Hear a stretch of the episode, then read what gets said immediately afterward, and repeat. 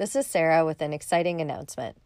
We have just launched the Side Woo Collective, a new inclusive community of artists, metaphysical practitioners, and the woo curious.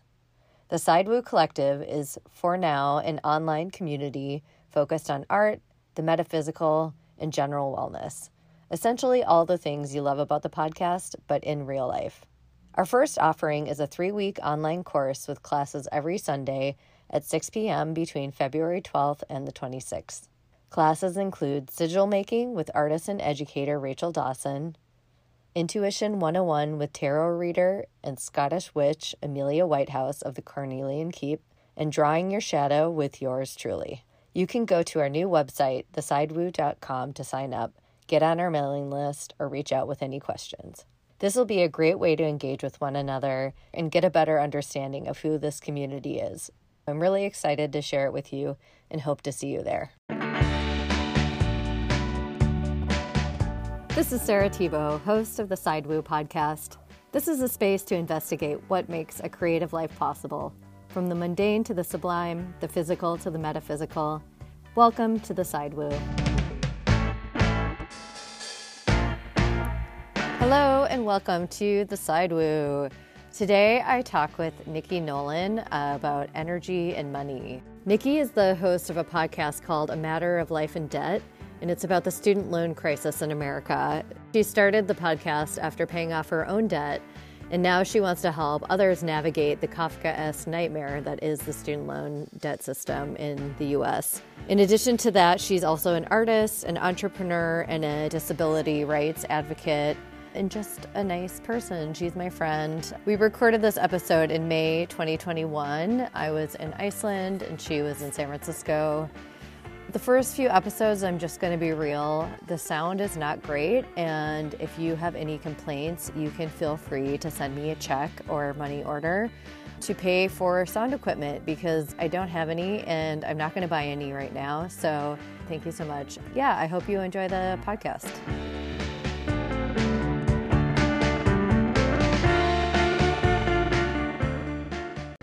I didn't make my bed. It's fine. It doesn't matter. How are you? I'm pretty good. Yeah, I was just in the pool and then the clock stopped at exactly 5:03. So for an entire 50 minutes, it looked like it was still five o'clock, and I didn't really register that the time wasn't moving forward. And all of a sudden, I'm like, "We've been in here for a long time." And, and then I asked a random Icelandic nurse that I had met the day before in the hot tub, and she's like, "Oh, it is five 57 or something. And I was like, okay, I better tell Nikki. yeah. So, my idea before we get going is that it'll, I would love to talk about your kind of experience paying off your debt and then and then kind of talk about money as energy and use this case study or this research kind of the basis for the conversation and then kind of go through the questions and to me, I'm partly interested in being critical of the way that these questions are presented to us. We are not enough. And so we have to be better through these self improvement measures that are always yeah. kind of made to sound like it's your fault if you're not doing well. Whereas a lot of them are kind of systematically unfair, even though mm-hmm. I do believe in the law of attraction. Yeah, I had that same reaction to it. oh, you did? Oh, awesome. Yeah. Okay. Well, maybe we could just start there and then well, okay. I guess um like I don't want it to be too formal, but I'm really curious. Okay, so Nikki Nolan is my guest today on the podcast. And Nikki did something amazing. She paid off how much was it? Uh I think when all was like done about $162,000, but I paid off $157,000 over the course of 29 months. Yeah, and that was in student loan debt. St- straight up student loan debt. straight up mainlining student loan debt. debt. that is a really good way to put it. It definitely felt like it was going straight into my soul. Yeah. Well, and, okay, and so I'm curious. I you talk about how you got to the point where you just wanted to make that happen on your podcast, which is mm-hmm. called Matter of Life and Debt, and it's about the U.S. student loan crisis. So I won't make you repeat it. I think people should go listen to it. It's the first episode of your podcast. But I am curious about the emotional journey of paying it off. And so once you started, what was your life like and how did it feel and what how did you It do wa- that?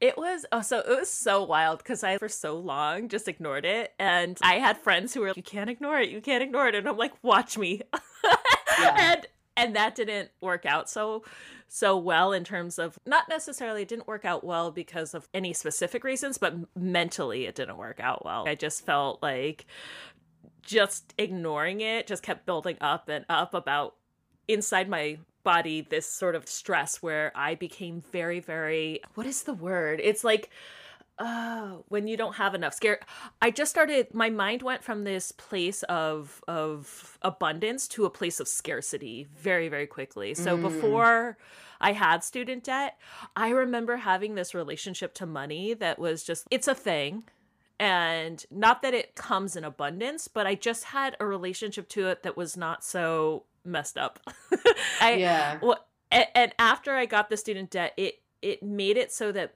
money was the only thing that i needed to get it, it turned into Mm. this thing where i all i had to do was get money and it it made money very toxic and made the process of getting money super toxic especially Mm. inside my body and even though i've paid it off i still find myself operating from a place of scarcity of i don't have Oh. enough Oh, so when you started, can you talk a little bit about what that looks like? Because I kind of know what you mean in terms of what making money as a toxic thing would be. Because I know for me, I became really obsessed also and ended up taking all these jobs that I cynically just thought were money making jobs that I kind of hated the idea of the people that were even though i didn't hate the people that worked there I, the banker or the accountant that i worked with i hated the idea of that person in that job and and i took those jobs almost as a self-loathing practice because i was so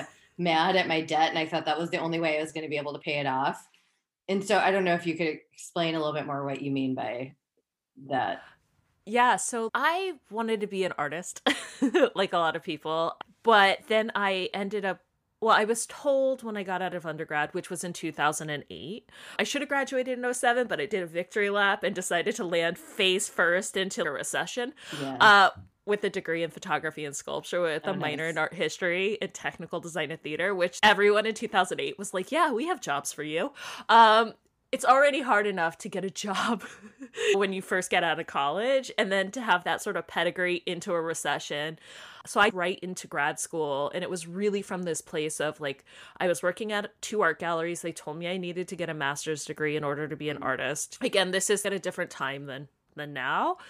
But because I decided to go to a private school that cost a lot of money and I knew it was going to cost a lot of money but I just I had never had a real job before. It was sort of Drew who was on my last episode was talking about I was making a 100 bucks a week and when someone's like you have to take out a $100,000 you're like that's just fake money. I didn't you have, have a no concept of what that's going to look over the long term or how that impacts your life. So I had planned on working at galleries and doing residencies, and then the reality was so rough. So I got in, and then all of a sudden I'm like, oh shit, I need to get. Sorry, I didn't mean to curse, but oh crap, I I need to get a job that pays me money because all of a sudden I have six figures in debt, and so it turned into I don't know if it was self-loathing, but it was definitely your needs do not matter here. You need to pay this off. And I think I operated from that place of so I got my first job, it was $37,000 a year. I like to say that because I had just spent six figures and then yeah got a job that was not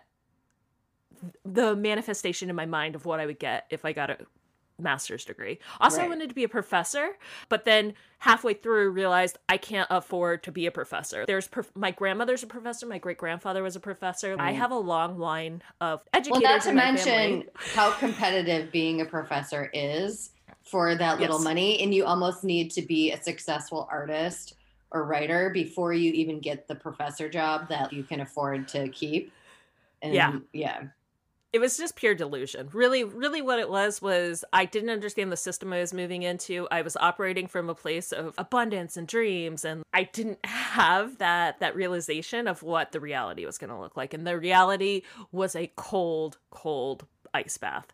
And so I went from doing the $37,000 a year to legitimately just asking for $100,000 a year on the next job and I got 85,000. So Oh, nice. uh, it was just from asking and, and I I don't really like specifically talking about but I also like to tell women just ask for it. There was literally no difference between the two things and I'm at a place now where I was able to pay off $157,000 in 29 months. Wait, but- can I just talk to you really quick? Yes. So when so you were in the interview for whatever job, bigjob.com company or whatever. Exactly. And Big job. they were at what point basically at what point were you throwing down your because I know they kind of like don't want you to say it up front, but then there's a point where HR checks in and is what's your range? And you're supposed to say a range, not a specific but Yeah, I said a specific. Oh, you did. So how did that go? I was like, like- what was the I was conversation? so specific. so I it was with a a small organization and so they didn't necessarily have HR. They had one person doing HR and payroll and all of the things and operations. So I didn't talk about how much I was expecting to make until I got to the second or third interview where they really wanted me for the position.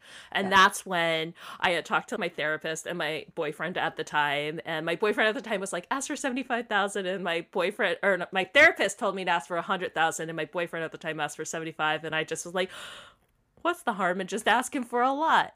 And so I totally. did it. And I mean, it didn't, I didn't get the 100,000, but like you probably I'm got very- a lot more because you asked for it. Yeah.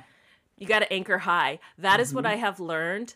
It's all bullshit. It really is. A lot of salary, at least at some of these small companies, seems like it's arbitrary. And so you have to, for me, what I've learned is you have to anchor high and then expect that they'll negotiate Drop down you to, down. like, Well, Yeah. in that they can't legally, at least in California, ask you or they can't check what you made.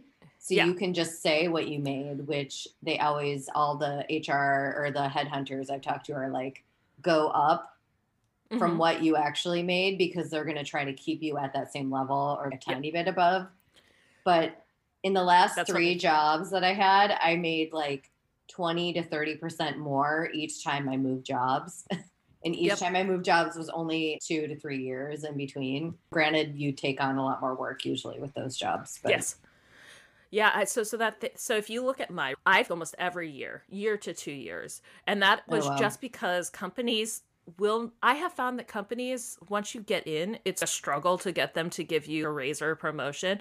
Luckily at the company I work at, they're very generous and I am so grateful for this company and I cont- want to continue to work for them. I really really appreciate it.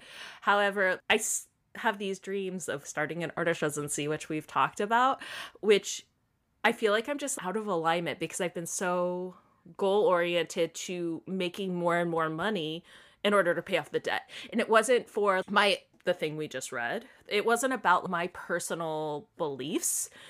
It was more of like I was trying to get rid of this debt. I was trying to get that weight off of me and I was like once the weight is off, then I'll feel better. And then the weight came off and I'm like I still feel crappy. Oh, debt Mm. really messes you up. so I'm trying to process that now. Yeah. Yeah, that's so interesting. So, okay, while you were doing it, so you basically got a better paying job, which is like the secret sauce that the manifestation people maybe don't talk about. They're like, oh, envision, whatever. But it's like ultimately you can't. Well, and also the blogs that are like, make your own deodorant and make your own laundry detergent and don't go out, make all your food. But it's like, if you don't have enough money coming in, you're never going to be able to do the things you need. So, Yeah. I just think Yeah. that is ultimately is asking for what you're worth or doing something where you're actually being valued. It's just Which is yeah. But Yeah. so then once you had that job, what was your kind of day to day like in terms of saving and scrimping and yeah. Yeah, so I've always, I've been operating from this place of scarcity for for a long time. Or re- since since probably so t- since 2009 2010 I've been operating from a place of scarcity. And before that, I clearly remember how much easier it was for me to think and be creative before Mm. 2009. Well, So I've been operating from this place of I can't spend money, I can't live opulently. I I have never paid more than $950 dollars per rent. And I lived in New York City and San Francisco, and now I live in Berkeley. And so I think that it's made me really, really strange with my money. I don't spend money on myself. I've always spent money on others. I spend a lot of money on donating to causes, and I don't even have to have a personal relationship to the cause, but I have this thing where if something asks for money and it seems compelling, I'll just give to it. And I talked to someone who's a philanthropic donor, and she's like, people don't usually do that. Usually they choose a cause and then they donate to that. But I just want to diversify and give back, especially. So I don't spend the money on myself. or on where I mm. live or any of these things, but I do spend a lot of money giving back to organizations that matter and I there's this list of the most efficient dollar for dollar organizations one's around mosquito netting and I can't remember the name of it, but you help the most amount of people for the least amount of funds. And so I like I forgot what the question was. I just realized I got into a circle where no, I was it's okay. Yeah. Um, no, totally. Well, I think that you kind of answered it. It's like you don't really an- spend money on yourself. And was mm-hmm. that, yeah, I'm just thinking of a way to represent that time in a way that maybe people could replicate if they were so inclined. But maybe there are things yeah. that you learned about that time that you wish you could have done differently. I don't, I don't. I think that not moving has been really, really helpful, even though I'm like not necessarily happy with the amount of space that I have, physical space that I have. My place is 390 square feet. And I just recently went to Denver and was at my mom's house, and her upstairs is 1,500 square feet. And I was just, look at all this space. Oh yeah. my God. And I realized that my mind was, is very contracted by the limited amount of space. So I'm going to find external studio and stuff like that to expand that. But I don't know if anything is necessarily replicatable. And the thing that I do want to call out, which you sort of touched on, is that there is also larger system things that are coming into play, which is that school, like a lot of education with having to take out the loans, it, it unfairly limits people who don't have the funds to pay for school. And so it becomes this upward mobility tax on folks. Sort of white men pay off their debt significantly faster than black women. Mm-hmm. And those are system level things of of oppression that make those things sort of happen. And so uh, for me, I had a mother who was able to take and give me some money for my student debt uh, so that I could lower when I privatized my student loans. So I right.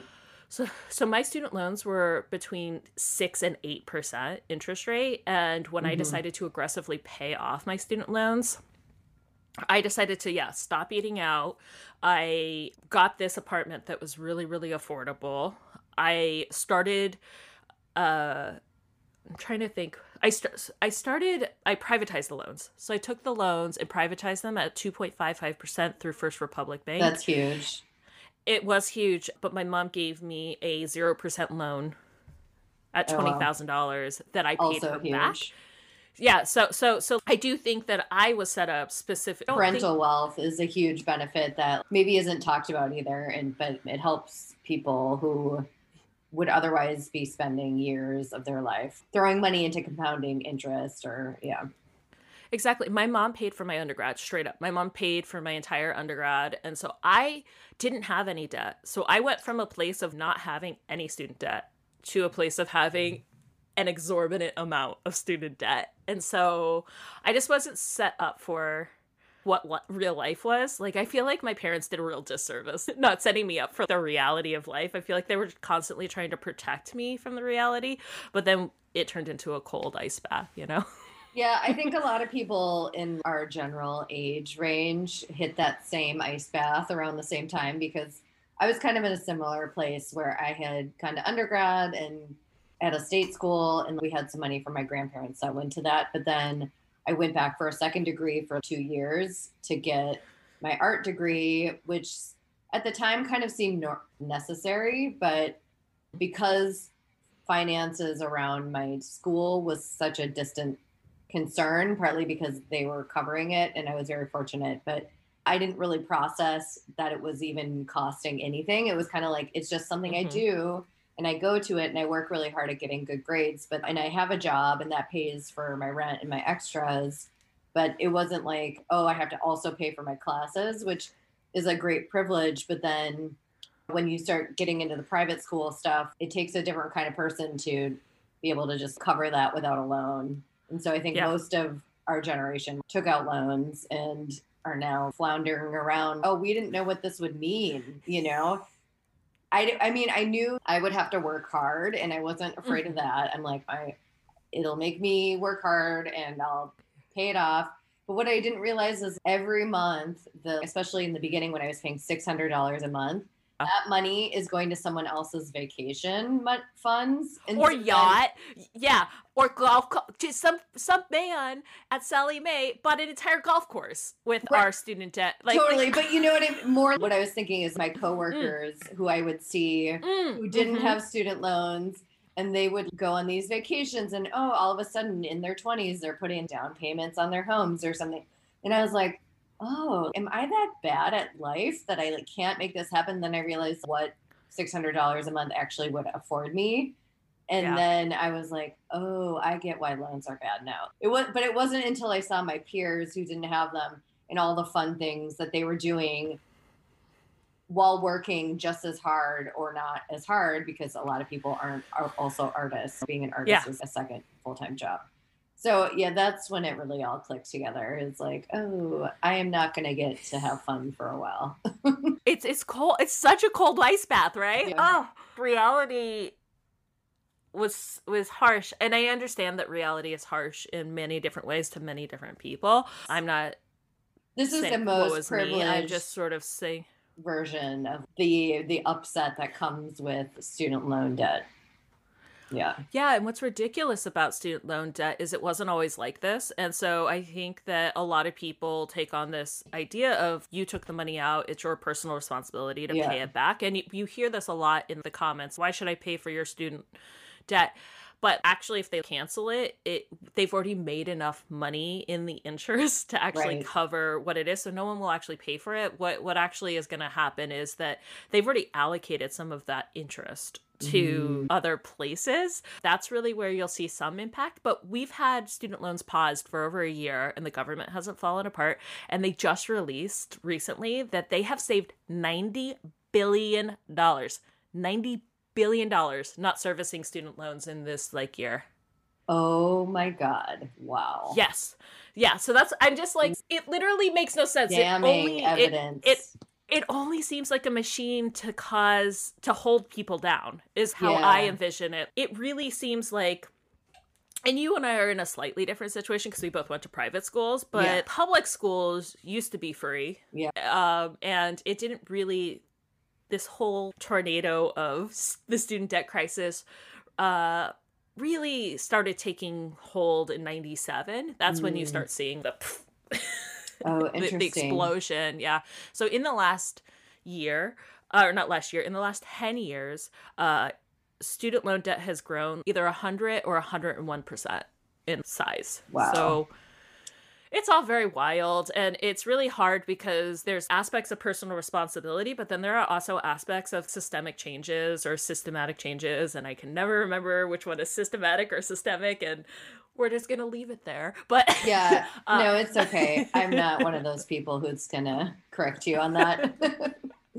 Wish I but were. yes but it's like it it's it's, it's a well, funny one thing, thing about that uh, too is the judgmental language around forgiveness. They Mhm. that your mistakes are something to be forgiven. And back to kind of talking about our parents, they did not grow up with this idea of compounding student loan debt to the extent that we have. And so there's no way they could have Yeah. possibly imagined what we are now going through. Like me with just real talk, a quarter of a million dollars in debt, basically. They could never have imagined a future where that was something that I would have to deal with. And I just think we're ill equipped themselves to even consider Yeah. that. But back to the language, I, I kind of wanted to have us take this quiz Oh, because Oh, yeah? I think part of what we're talking about is kind of the way that money is a form of energy. And I think, yeah, student loan system is a way to block energy flow for people who are already systematically oppressed. And but there are ways that we all can be more connected to our energy. But then there's this kind of ungrounded school of thought around money and energy and the idea that if you're just positive enough or if you're at one with your spiritual self enough you without any further action you're able to call in wealth. And yeah. I get i get the idea and i don't think anyone would ever advise that but i feel like when you hear some people talk about money that it's like all you have to do is just envision receiving the money and then you are done just give it to me. Just put your exactly hands up it. literally the photo on this article that i pulled up is a woman and cash is raining down on her. Yeah. And she's got a black tank top that I had in 2002 and was really cute when I would go to the clubs. And anyway, I thought it'd be interesting to go through this, especially as someone who's totally embodying abundance. You give away a lot of your time in addition to working really hard at your job. You know, I'm looking at your Zoom right now, and your entire back wall is covered in art that you have traded work. Yeah. You what? Tell me you do websites or something for yeah, so art. I build websites for artists and I do so completely free. Um, I just ask that they provide me something that they find as equivalent to the amount of effort or work that I've put into it. So uh, this is only one wall. I have all my walls are super covered with yeah. work, and I have three or four outstanding pieces that are coming to me, and I'm like, where am I going to put them? but yeah. yeah, so I you need a bigger I, like, house. I do. I just I need just a little bit more space or something, but I really love helping artists a lot. I felt like I didn't get a whole lot of help. I, I, had parents that were uninformed about the art world and not connected in any way. They, and so I felt Which like I didn't have a leg up. To be fair, is such a weird world and so mm-hmm. niche, and there's a lot of different facets of it. So the people who do know about it are going to be a different kind of parent. You know, like yeah, yeah, yeah. Look at Lena Dunham's parent. It's, it's, a trade off. You can get Carroll Dunham, or you can get a nice mom and dad who make. Oh, we're dinner. not going to say my parents are. Oh, okay. Nice. I don't know your parents. but my parents are very interesting. But we're not going to get into that. We're going to get into. We're going to cut that right out, so they don't. Unless, it's fine. Yeah. They won't even listen. I don't even know. But you can you can cut it. They so yeah, so I love bartering. I'm a big fan of bartering, especially since I don't necessarily need the extra income but i love helping artists i love helping them make professional portfolios that are like aligned with who they are help them manifest that and so i get a piece of art but then they get something that they can use to leverage and and promote themselves if they so choose to. So I feel yeah, like I've made that. over 40 websites. It's wow. yeah, it's real. And I started making websites. It this actually is really uh, a semi interesting. So in undergrad, I used to mat and frame people's artwork for money because. I saw a need there. I saw a need that people didn't want to do it. So I would mat and frame, and that's how I would get drinking money or calzone money, whatever. And then when I got out of undergrad and we were in this recession, I'm like, what do I want? that I don't think I could pay someone to do. And so that's when I started taking web development classes and I learned how to make websites and then that was about 2009. So I started making websites in 2008, 2009, and I've just been making them ever since. And really, my niche is nonprofits and and artists. So. So cool. I love that. Yeah, you did a great job with mine. So thank you. You're welcome. I hope there, you like it. I... go, go there. yeah. Okay. Well, so here, I'm going to send you the link to the let's do this quiz. thing. yeah. Because i just thought it'd be funny if we went through it together and then yeah. I love it. Yeah. I am totally game. Um, so question one. Okay so the premise of this article it's called the energy of money and it's on the huffington post by Leisa Peterson a money coach and business strategist and she basically talks about Bruce Lipton's book, Biology of Belief Unleashing the Power of Consciousness, where he talks about how 5% of the time we use our conscious mind to make decisions, and the other 95% mm-hmm. of the time we are acting total animalistic, reactionary beings who are either unconscious or we're acting on unconscious beliefs. And so Explains I think that's inter- microaggressions.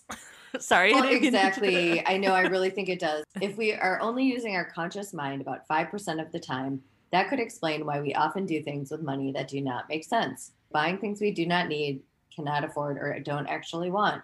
Oh, that's the worst. Where you like are in a store and you feel bad, so you buy the thing. I don't Yeah, know if you ever do they- that. I I I I mean when the beginning of the pandemic happened, I realized I was buying a lot of things on the internet because I was so anxious. I was making my house look nicer. So I was operating from this place of nesting and needing to feel comfortable and I I had boxes coming in every day for 6 months because of the anxiety and stress of the pandemic. I think that's was the one thing people were spending money on. hmm Okay, so the first question so as consciousness increases and money, sorry, around money, we inevitably begin to question our moral and psychological perceptions and expectations. And so you should ask yourself questions like this Do I do things with money that in retrospect do not seem to make much sense? If so, why does this happen? Is For that me- something that you do? It, it yeah so no I, I do i don't necessarily have logic to my money spending but i have ne- this is a privilege i have never gone negative in my bank account ever Oh, I like have this weird thing where I don't spend more than I have, and I don't spend more than I have by a significant buffer because. I've set some arbitrary in my head and I refuse to go below it. So if I Oh. don't have that amount, I straight up stop spending money.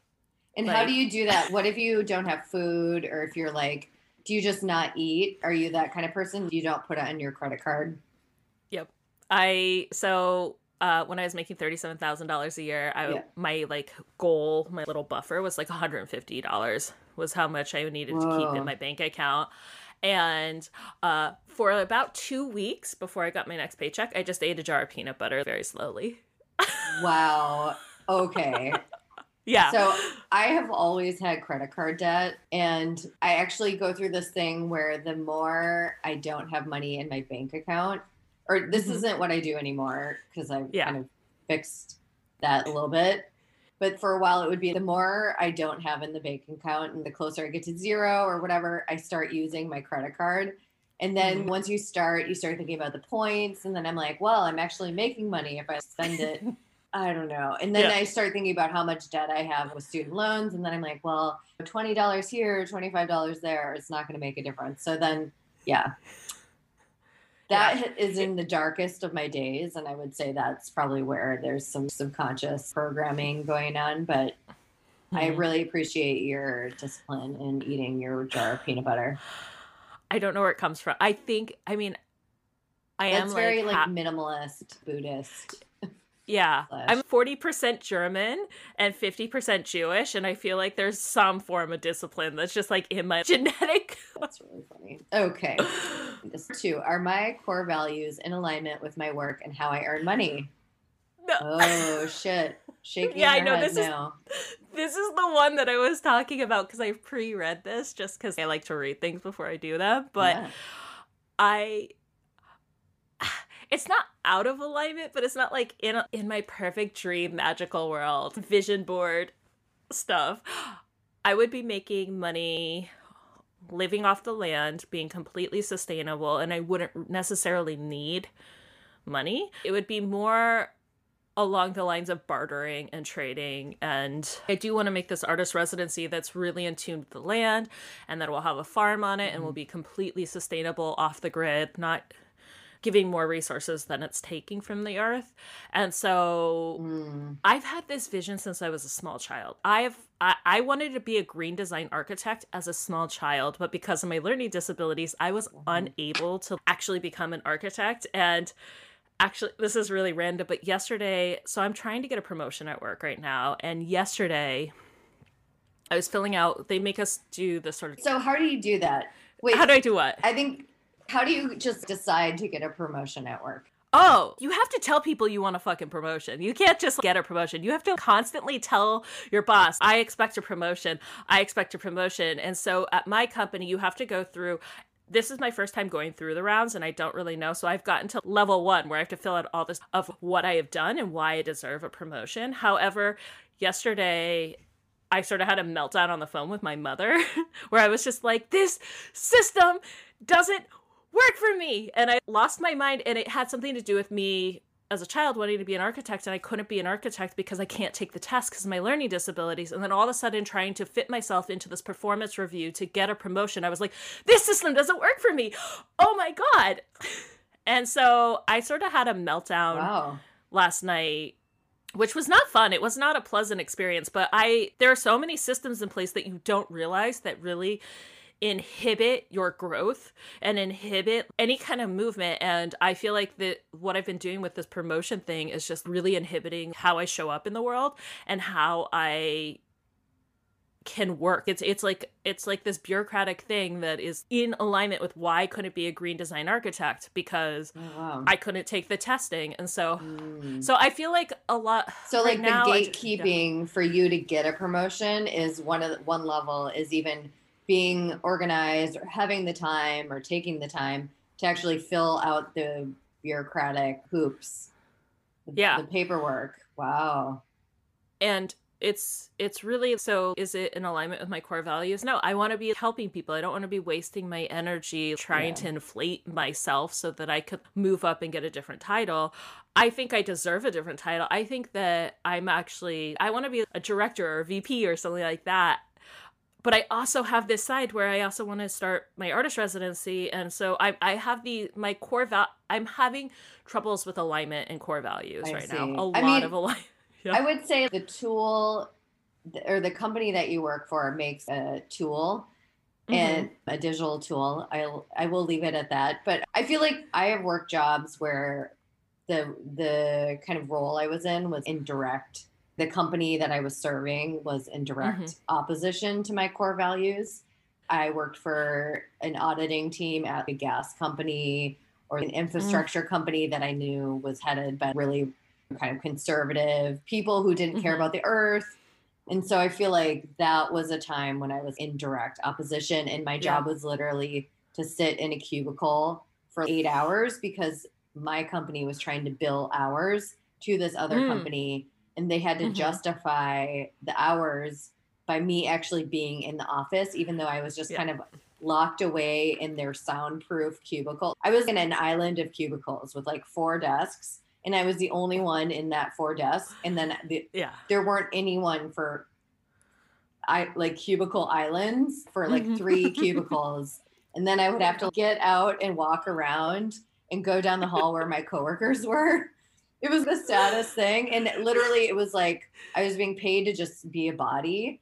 And at the time I thought that's kind of what I wanted because I didn't really love the job. But I realized mm-hmm. I'm not valuing myself and then the money is not making me feel good because it wasn't Yeah. enough anyway. And and it just felt like I was kind of stealing from people, even though I wasn't. And then I was supporting this company. So I would say, based on what you've said about your Yeah. workplace, it's not so bad, but you're No, growing beyond that where you are now at the next kind of turning point of how can I get closer to my vision of, hmm right? I don't know. Yeah, no, I agree. I love the company I work for. I don't think the company and its values is out of alignment with who I am fundamentally. I'm not at a company that's like a gas company or something like that.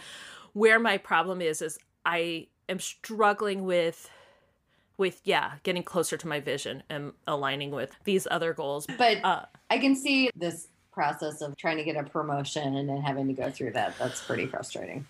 That's Oh, just it's some so- of the creepy stuff of corporate life. hmm It's exhausting. I do not like it. I I've been so anxious, and I'm putting on an event too. I'm putting. I I have an event that I'm organizing that will be next week for Global Accessibility Awareness Day, Oh, and wow. I am the moderator, and I'm leading a panel about the underrepresentation of people with disabilities in leadership positions in tech. So. Oh yeah. I'm excited, and they're letting me do it, and it's a public event, so I'm like, it'll probably come out after this episode, but um, yeah. Oh, that's so but- exciting. Well, and can we just say they for let me. Yeah. the podcast like what your disability is? Oh yeah, I have m- multiple disabilities. So I have I have dyslexia. I have uh, sensory integration disorder, which or sensory processing. It's basically like I, I I get overloaded very, very easy by the every sense, vision, smell. I could smell something and throw up it, just because I get over. Yeah, it's really gross, but I get overwhelmed very easy because of that. I also have a slight mobility issue on my right side from getting in a, an accident. And then I have Ehlers-Danlos syndrome, which is a thing that just makes my entire body hurt all the time. And then I have chronic migraines and chronic pain. So oh my God. I'm in the, yeah so the fact that i operate sometimes i'm i i think that all of my disabilities have made it so that i just power through which is not necessarily a replicable behavior that yeah you, I, I will say you are exceptional in your ability to work and your organization having worked with you on your podcast your spreadsheets are a dream scenario that i like think i'm gonna use them like that and then I cannot keep up with your strategies that you use to organize, but I think they're really cool.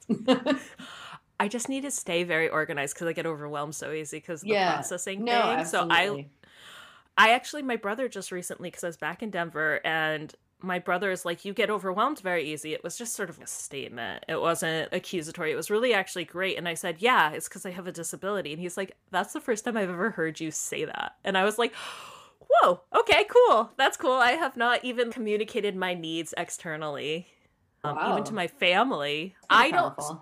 Yeah, it's because I became the co-lead of our abilities ERG at my company, and I didn't talk about my disability because I uh, I had talked about it at a previous job, and they tried to fire me, and so I stayed very closed off, Whoa. and I didn't want to to acknowledge that I had a disability. I was like, I'll just hide. I'll just hide in plain sight. Nobody will know I have a disability. I won't even ask for accommodations. And then uh, something happened at my company, and I became the co lead of the Abilities ERG. And since then, I'm just like, this is me. I'm here and I've become also with the work that people in the Black Lives Matter movement have been doing about saying this is work you need to do. And there's just been a lot of languaging that's really helped me come into my identity of being a person that has disabilities, which is um it's been actually life changing. I'm able to talk about things a little bit better and have more comprehension and be less in the closet about my disability. So yeah, it's yeah, it's been interesting. I, I feel like I just took us on this long, long. No, but I think it's so interesting because and... that's the thing about money is it touches everything, and the energy that you're mm-hmm. talking about, maybe even blocking yourself because you have all this shame around. I mean, I'm not a money. Yeah energy guru, but I would that that would even block you from a promotion or from achieving your next yeah. dream of living off the land like a hobbit. Yeah, I would love that. That would be perfect. Yeah, I think I that that's true. Yeah, I think that that that I'm like, especially now, I'm doing this panel for people who are in leadership positions that have disabilities, and I'm just yeah. just like moving forward seems so hard, especially mm-hmm. a person who identifies as me. Everything seems it's pushing against and not working in relationship or really inclusively with making people show up the best that they can at their jobs. It's push it's it's the same issue that I had with education. I went to seven schools before 8th grade because they just kept trying to push me into this box and I I always struggle with this thing where people try to push me into boxes and then I get really resistant. Yeah. and then I screw myself. yeah. Well, and it, it's also kind of back to the the subconscious bias. Like, mm-hmm. if you don't know what it's like, you have no frame of reference how hard it must be. I mean, I don't have dyslexia or anything, so I have no yeah, yeah. idea what that's like. But I also would never question someone's experience of it. But I'm sure there are people who are just way less empathetic who just think do what you got to do and i'm not here to help you it's mm-hmm. kind of bootstrap mentality Oh, I hate that bootstrap mentality. I, yeah. I think the reason that I help so many people is because nobody, I don't feel like a lot of people don't show up and help me. And so mm. I want to be the change I want to see in the world. I want to show up. I want to help people. I want I want everyone to be successful to yeah. the best capacity. I want to be able to support people. I want people to live their best lives. I, I, I it's interesting. I just coming to this, but it's like I want to be an energy unblocker. I told you about my oh. artist ah. residency where I want to be the space in between the logs So a fire needs just as much space in between the logs as it needs the logs to be healthy, and I want to be the space inside of the between the logs. So I guess in essence, I just yeah, I just You are I just the wanna- space between my logs. I honestly just want to help people be the best that they can be in the way that they want to be. I don't Right. want to be prescriptive. I don't want to force people down any kind of bureaucratic path. I just want to be there if I can help them move their energy forward even with work that that you and i are doing i had a, a bunch of stuff that i'm like maybe some of this will help maybe it won't it doesn't take and choose what what works for you but Yeah. i am a on the enneagram i'm a helper i'm a Oh, that's- that so makes a lot of sense. Yeah. yeah yeah i i tend to want to help people but then i don't i don't help myself which i feel like i feel like we just got we just got onto two and there's six should we just keep on should we go back to the yeah, let's keep plugging it away. Oh, you're fine. I mean, I'm cool with it because it's like I can edit it as needed. But yes yeah, let's keep going. So, do I have my priorities straight? And if so, does the way I spend money support those priorities? So, for me, I would say probably the way I spend money is not the most conscious. I'm not the Mhm. best at boycotting things, mostly because I just don't know what I should be boycotting. But once I know, I try not to buy. I stopped buying Goya beans. oh yeah oh yeah that makes sense yeah i stopped buying i tried to stop buying things and then i realized that i was addicted to amazon and i, I feel so dirty i feel Amazon, ugh. so dirty Uh, it makes me feel so dirty but i have significantly cut back and then i also started spending do I have my priorities straight? Yeah. So I, all my clothes now I buy from this women's owned, or I'm wearing one of them. Oh. Um, it's a women's Nooworks. It's a woman. Oh, yeah, I know them. Um, run organization, and then they partner with artists to make the prints, and then they Yes. have all the same template structures for the clothes, but they use it different prints. So I have been trying to only buy my clothes from sustainable places, women owned places, black owned companies. I'm trying to take the money that I so easily just fed into Amazon for the first six months and I'm trying to diversify it and buy locally. But it, it, it's it is difficult, and they did that on purpose. Amazon's core values is to give you the you biggest like variety. need them. yeah.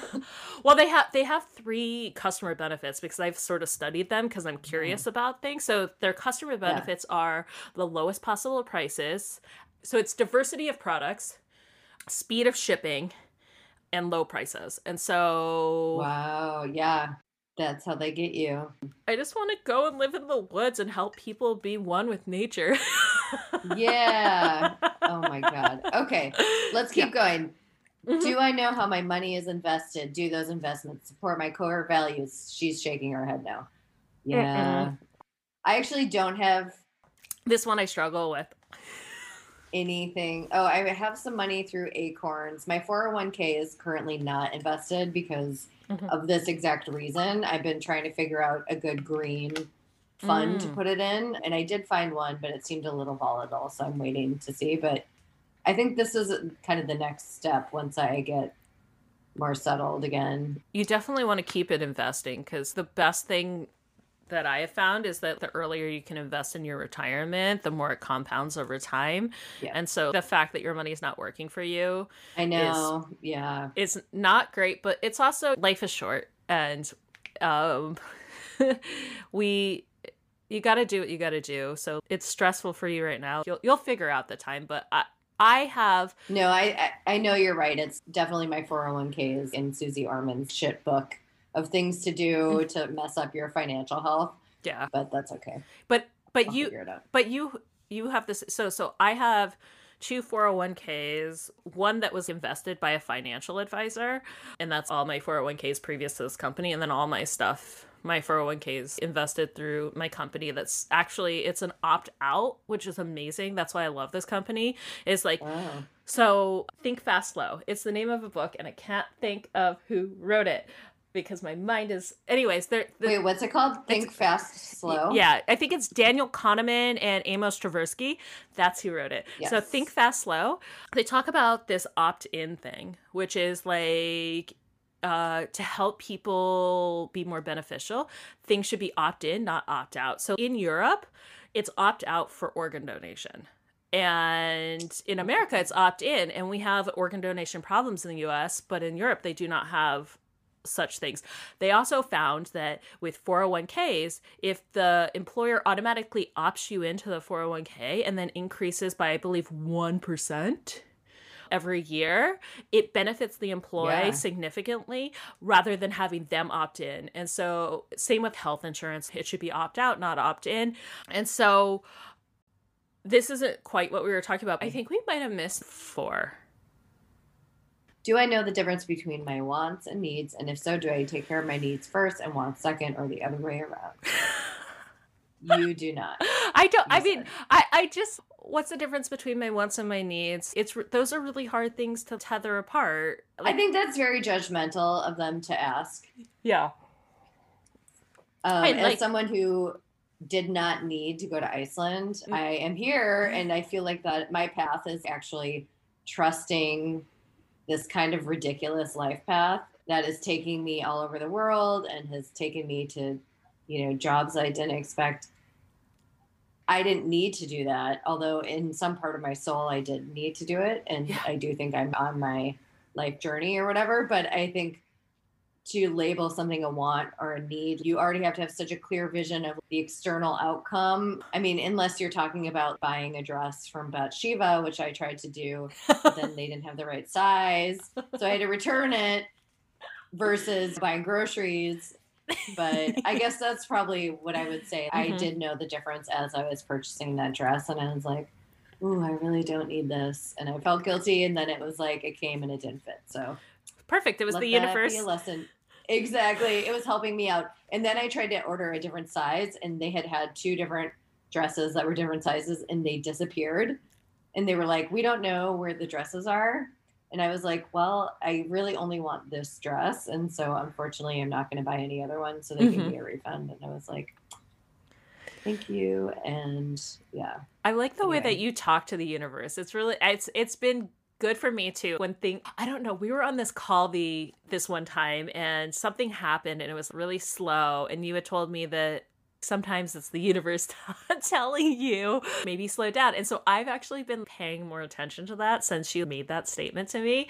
And sometimes instead of when my internet goes really slow, I have been at a place where I'm just sort of like Okay, so maybe I just need to slow down. I lost my memory card. I went and took some photographs for my friend for her engagement when I was in Denver. And then I was in this huge rush because I went and stayed in an Airbnb for a week because I just needed some space.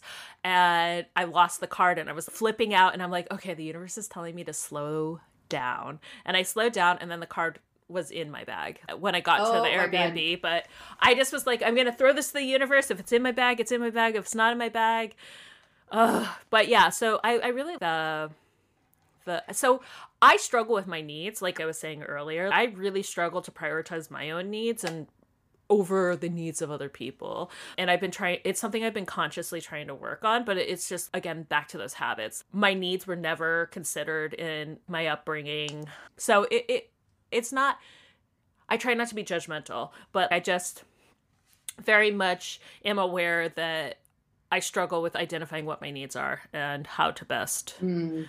And I definitely don't use my money to support my needs, even though right now I am. I'm trying to find an artist studio to support my Oh, needs for cool. more space, but it'll be one of the first one of the first times where I'm using my money to support like my needs besides food, needing to eat food and drink water and have a house over my head. Well, but- and that's where it's needs first. Well, okay, food and shelter and water Mm-hmm. and clothing and and then after that everything is a want. So I guess I don't know. it's I hard. just feel if you're reading the Huffington Post, you're probably meeting most of your basic needs. And so then to talk about kind of insinuating that you're splurging on your wants. And I just imagine them. So do I know the difference between my wants and needs? And then they're just you spendy credit card Mhm. debt monster. But yeah. wait, I had a thought, but it's gone now, and I will think of it as we continue. I think we're at six, which is Am I giving enough time and money to the causes I care to support? Perfect. So are you? I'll start with putting it on you. I feel like it could be giving more money, but I I do. I I I donate around dollars a year to causes. I Oh, hell yeah, you do. I donate a I I I mean in relationship to the income I have it's it's not I don't feel it's enough, but I Do you do you have a percentage you try to meet? I need to. That's what I need to start putting a little bit more there's a lot around my money that I haven't been able to consciously put thinking into. It's been more automatic. I already have this behavior where Yeah. I don't spend too much. I do have the behavior where I give a lot because my mother was the president of the MS Society and she's always been uh my mom has always been in nonprofits. She was a community organizer for a really long time for Vista. And I guess I just grew up with this mentality of my mom's friends always coming over and them all asking each other for money and to support different causes. So I grew up with those sort of I yeah, my my grandma was also a community organizer. It's really interesting. My grandma was a community organizer, my mother was a community organizer, and then I had so much debt that I couldn't become a community organizer, but it was something that I was interested in doing. But it Yeah. it's it's fascinating to think about how you can use debt to make people not rebel or or challenge the status oh, quo. Oh, definitely. Yeah. Oh, And s- that's a good point. Yeah. and so now what I'm trying to do, I, I I saw this TED talk about is it better to make more money or not make money or something like that. I don't know. I can't quite remember it. I watched it a while ago, but he is basically if you have the means to make money, you will do better for society to make as much money as you can and donate back to causes than you would be like going and mm-hmm. working at a nonprofit and struggling to make money. So I don't know. It's something that I've been that I think about. It's it's really weird. But yeah, I do try to support as many causes as I possibly can. I donate to the Bail Project a lot. I really like it's a really good organization where they pay to bail people out and then those people when they leave the system the bail project gets the money back so then they can bail more and more people so it's, it's like a Oh, amazing. it's an amazing organization i also I remember donating to that. Yeah. yeah last year. yeah i love Very cool. Yeah, and then I do- I just donated to the Prosperity Project, which is a organization that is trying to help Black women get out of student debt, and uh, I just try. I try. It's like if you, I feel like if you're interested in the reparations yes. kind of model, that would be a good kind of alternative avenue since who knows if the government will ever get reparations going. But that is yeah, a good place to do it. Yeah. yeah. I I I, I get.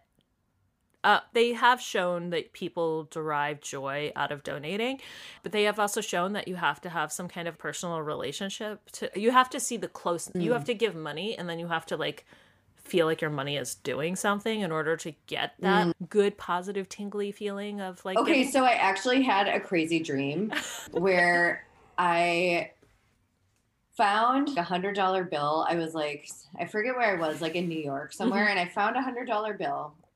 And then I met up with some friends at this political rally. And they were talking about some cause, and we were all there to march Mhm. and then and then i was thinking about being like oh yeah i have money in my pocket. And then i was waiting to see more about the organization that we were all there to support and i don't remember it was a Yeah. non-organization but i was like i want to learn more. And i think it's for that reason because i was like i really want to feel good about giving that money. I did a couple fundraisers in the past year where i donated a bunch of money and like I think one of them was I felt really good about all of it, but I Mhm. also felt like I'm not totally sure where the money went. Yeah. or- you know, and so I think partly because I donated to organizations in Minnesota, and so not being there, you don't get to see the community impact. But yeah, I, I do think in terms of my own personal joy, which is Yeah. maybe not the only reason to donate. Is that I would love to yeah feel more connected. One of the things that I do is I work for Tech for Campaigns, Mhm. which is a really cool organization that supports small state races and usually midterms. And they're usually women, people of color, definitely all Democratic Yeah. in a lot of times swing areas. and so I've been working in Virginia and Pennsylvania. And then you basically help the candidates with their email marketing or their digital ads or their website. And so I feel like that's a really satisfying way to give back because you are working with the candidate and then they like your work, or mm-hmm. hopefully you get to the point where they like your work. And you're still kind of donating in the form of Time. time, which Yeah. not everyone has. But for me, since I don't really have a lot of money, I feel like that is more rewarding than just giving people money, although money is important too. But No, I agree. I think time is I think time is more precious than money. I really think time is the most precious thing. Mostly because I have none. I have no time. But I do I think that's also the reason why I like do the artist websites is it actually feels really good. Because it's a social norm when you're bartering versus a market norm, which for some reason market norms always feel really dirty to me. And I've always had a weird rel again, going back to the beginning, I've always had a really weird relationship to money uh, which I'm still trying to. but it seems like it's interesting you say that because I I think that I would point out that you say that a lot and Yeah. that's a little bit of a self-creating, you know, belief Yeah. system. which I would also counter with the facts that you have created a life of abundance through no debt and your camper van and Oh, I don't know. I, I would ask you to question that statement a little bit more, mm-hmm. maybe not on air, but oh, I'm happy to question it on air. Yeah. I I love to I love questioning things, and I'm super open. So yeah. Where do you think that idea versus the evidence that like you're actually really good with money so I think that I'm from? yeah I so I think I'm good with money, but I think I have the the statement is like I have a weird relationship to money because money means nothing to me. Literally means nothing to me, and then I have evidence that pops up and it's like, yes, it does. It means a lot to you, and so Mhm. I think I have this internal conflict where my family, uh, uh, society as the whole, sees money as a representation of success. Uh, where I don't feel that. So I think my relation my weird relationship is in this weird divide between reality, things people tell me. Battery at 14%. So Oh, sorry. I do it's not slowly worry. going into oblivion. But well, yeah, yeah. I think that's okay. That's interesting. Like Yeah. in terms of as a marker of success. And I think that's where it goes back to it's just energy Mhm. that allows you to do things. But if your only goal is to make money, then that's that's that's like been that's problematic because energy isn't just to amass. Your energy doesn't exist just to amass it. It- like, it has to go somewhere. Yeah. Yeah. I agree. That's that's I think what it is is that my goal since I had all that debt was just to make more money. And I think that now I'm coming out of that, I'm trying to reevaluate my relationship to money and then also reevaluate my relationship to what does success look like? What is what is money doing for me or not doing for me? And and I also I have this this strangeness comes out of seeing money as sort of being dirty as well, which I'm just Yeah, like, I was wondering if that was kind of what you meant too. yeah, I'm, I'm in this weird place where my goal has been to make more money so I can pay off the debt, but my inner intrinsic goal has been I don't care about money. I really don't care about it. I don't care about it. And I was mm. reading that article and they're like, you have to be grateful for your money. And I'm just like, why does it keep coming? It's very, it's very confusing to me that I- yeah. I understand I'm a really incredibly hard worker at the detriment of my own needs, at the detriment of being chronically burnt out and exhausted, you know? And Maybe you resent the money because you're doing you're now in a job that you're you but you maybe it's not your dream and so maybe you're a little resentful of it or something. I don't know. It's very possible. I I am someone who has been working on feelings of resentment because I just tend to resent everything and feel like oh it's Oh a. I know it's so wild. Wait, what? Yeah, no, if somebody asks for too much, I just get super resentful. Or oh, Because you're already giving hundred percent, so you're Yeah. like, I literally have no more to give you. and then I get resentful. And so I I, get that. I've been working on lots of letting go and also all the negative feelings that I have or these feelings of resentment. Those are in my control and it's hurting me more than it's hurting another person. And so I've mm-hmm. been actively working on, oh, you're feeling really tight and constricted right now. And then being really curious and observing it. And so there's mm. there's been I feel like there's so many things happening right now inside my mind and body, and I'm not tracking any of it. Oh, it's fine. Well, so th- what you were just saying actually made me think a lot about boundaries, and it's Mhm. like I I personally really struggle with boundaries, and actually I had a rune reading today Mm. because I'm in Iceland, dear listener, and I'm at this residency in a small town where there's a prophecies, and it has these two Icelandic women from this town who created in honor of the prophet. She's called a prophetess, but it's basically a witch who founded the town in the ninth century. What? So Yeah, cool. it's it just keeps getting more and more cool the the more you learn about it. And then she was in the sagas, and she's very cool. Her name is Thordis, and so this is a testament to her and history of the town. And then also you can get tarot readings, palm readings, rune readings, which are these little wooden blocks that have staves on them, and you kind of cast them in a circle. Yeah, it's I super love amazing. this. like- I want to see this. It sort of reminds me of the the in Turkey they have the the coffee thing where you flip it over and then you Yes. re- yeah. and they have that as well actually they they have like because that's a practice the older generation Mhm. apparently did that here but so in the rune reading she's like you have the the gift rune which is about being really generous but part of it is you want to be liked and i'm like oh yeah nailed it and she's like and so you may set may need to set more boundaries i mean she didn't use the word boundaries Mhm. but she's like you need to set more boundaries and not care so much about pleasing people because you need to receive in Mm. order for you to be able to give more. If you give until you have nothing left, you have nothing left to give. And so you need to receive in order to replenish your Yeah. giving supply, which I was like, actually, that's the most pragmatic way I've ever heard it described. Because if you think about withholding your giving, or the bartering situation's Yeah. good, but if you no longer have any time because you're not charging people and you're getting art, and then all of a sudden you're exhausted. I don't know. I'm I lost the train of thought, but No, no, no. but you know what I mean? It's Yeah. like you can't eat or pay your rent with free whatever free trades. yeah. And so it's kind of creating a system where you're still being generous, but provide for yourself first Yeah. so that you can then be more generous. That's the thing that I'm struggling with and trying to figure out partly by our conversation. But Yeah. yeah. No, I I think it makes sense there. I feel like as you were saying that, all of a sudden I got an image in my head, and I'm like, just take this, just take this, and I'm just giving more and more, and I'm like, here's my skin. That was really Totally. visual, but Ew. I know, I know. Yeah. All of a sudden I was like, that was gross, but that that's sort of the image that came into my head. But that lack of boundaries, Yeah. yeah. you're like, yeah, just take everything that holds me together. Yeah. yeah, My largest organ. yeah. Here you go. I don't need my heart.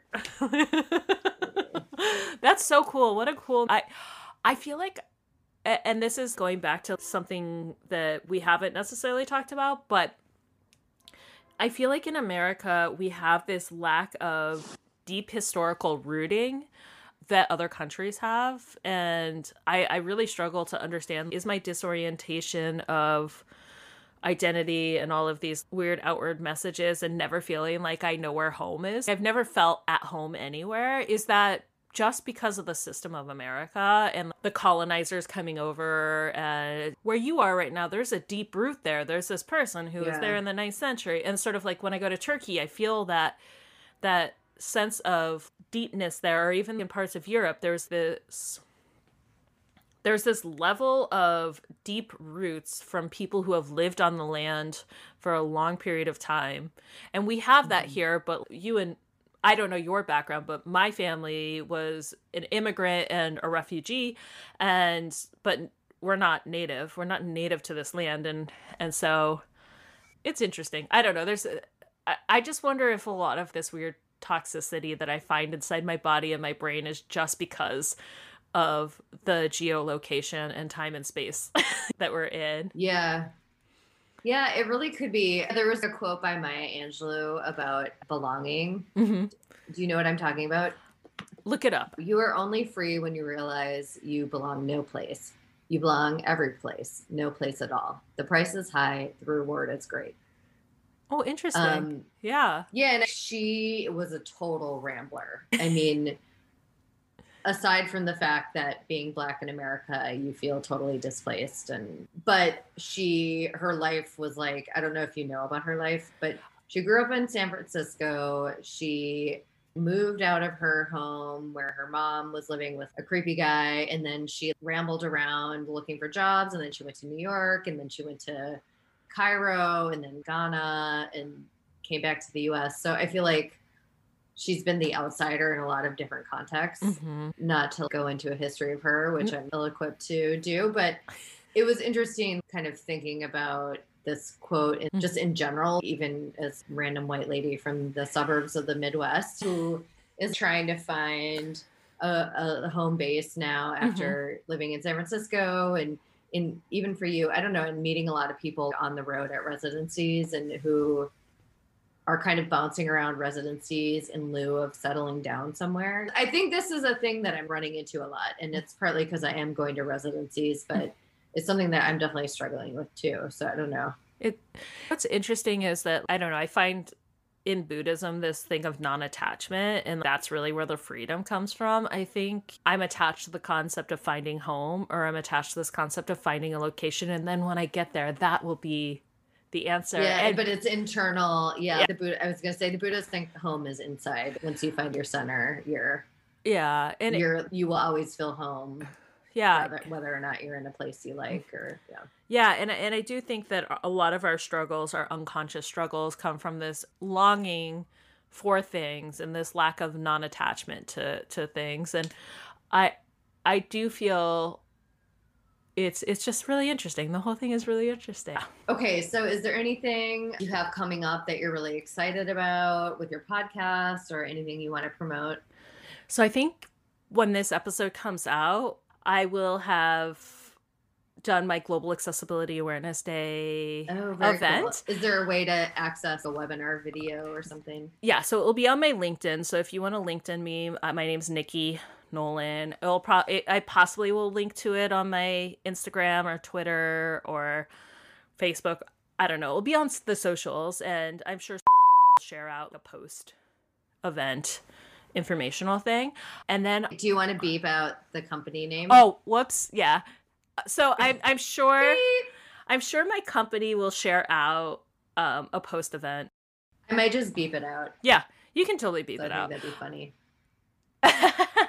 and then I have on my podcast, uh, it might come out before this or it might come up after. I have Andrew Ross, who is Oh yeah, the reporter that you're excited about. I'm super excited. I'm interviewing him on Sunday. Oh, I'm real awesome. nervous because he is he seems legit. He did Occupy Wall Street. He's he smart. he seems very smart and he seems like he has a lot of knowledge into debt and the causes of debt and the ways we can get out of this. He see I'm really excited. So his interview is going to be significantly different format than the rest of my interviews because I'm going to ask him different questions because he doesn't have student debt. Uh, but yeah, just listen to the podcast, Matter of Life and Debt. You can get it wherever you listen to podcasts. It's been really, really exciting. I get more and more feedback every episode that comes out, and it does seem to be helping people realize how messed up the system is and how much we need to change it. Yeah, as someone who's li- listened to every episode as you're producing them, I've learned so much and it's horrifying. Every episode is, yeah, someone some water on you and just saying, wake up, this is totally fucked from start to finish. Yeah, Yeah. Yeah. perfect. Awesome. Well, cool. Well, thanks so much, Nikki. And I will put all the links in the show notes. And it was delightful seeing your face. Oh, it's so delightful seeing your face and have a wonderful experience wherever the rub meets you. Thank you. With my wants and needs. we can only hope. cool. All right. Yeah. Bye. Thank you so much for listening to that episode of The Side Woo. If you like what you heard, feel free to rate. Wait, what is it? It's rate, subscribe, follow, review. Maybe that's the word I was trying to find. Yeah, do all those things. Feel free to go on ninaarnett.co and buy some goodies. Send me an email if you like. All the details would be in the show notes. Tell me what you thought. Do you want to sponsor the podcast? Just thought I'd throw it out there. You got to manifest. Yeah, just uh, stay in touch and get ready for the next episode. I just dropped three on today, my birthday, November 11th. So I'm pretty excited and I would love to hear what you think. All right.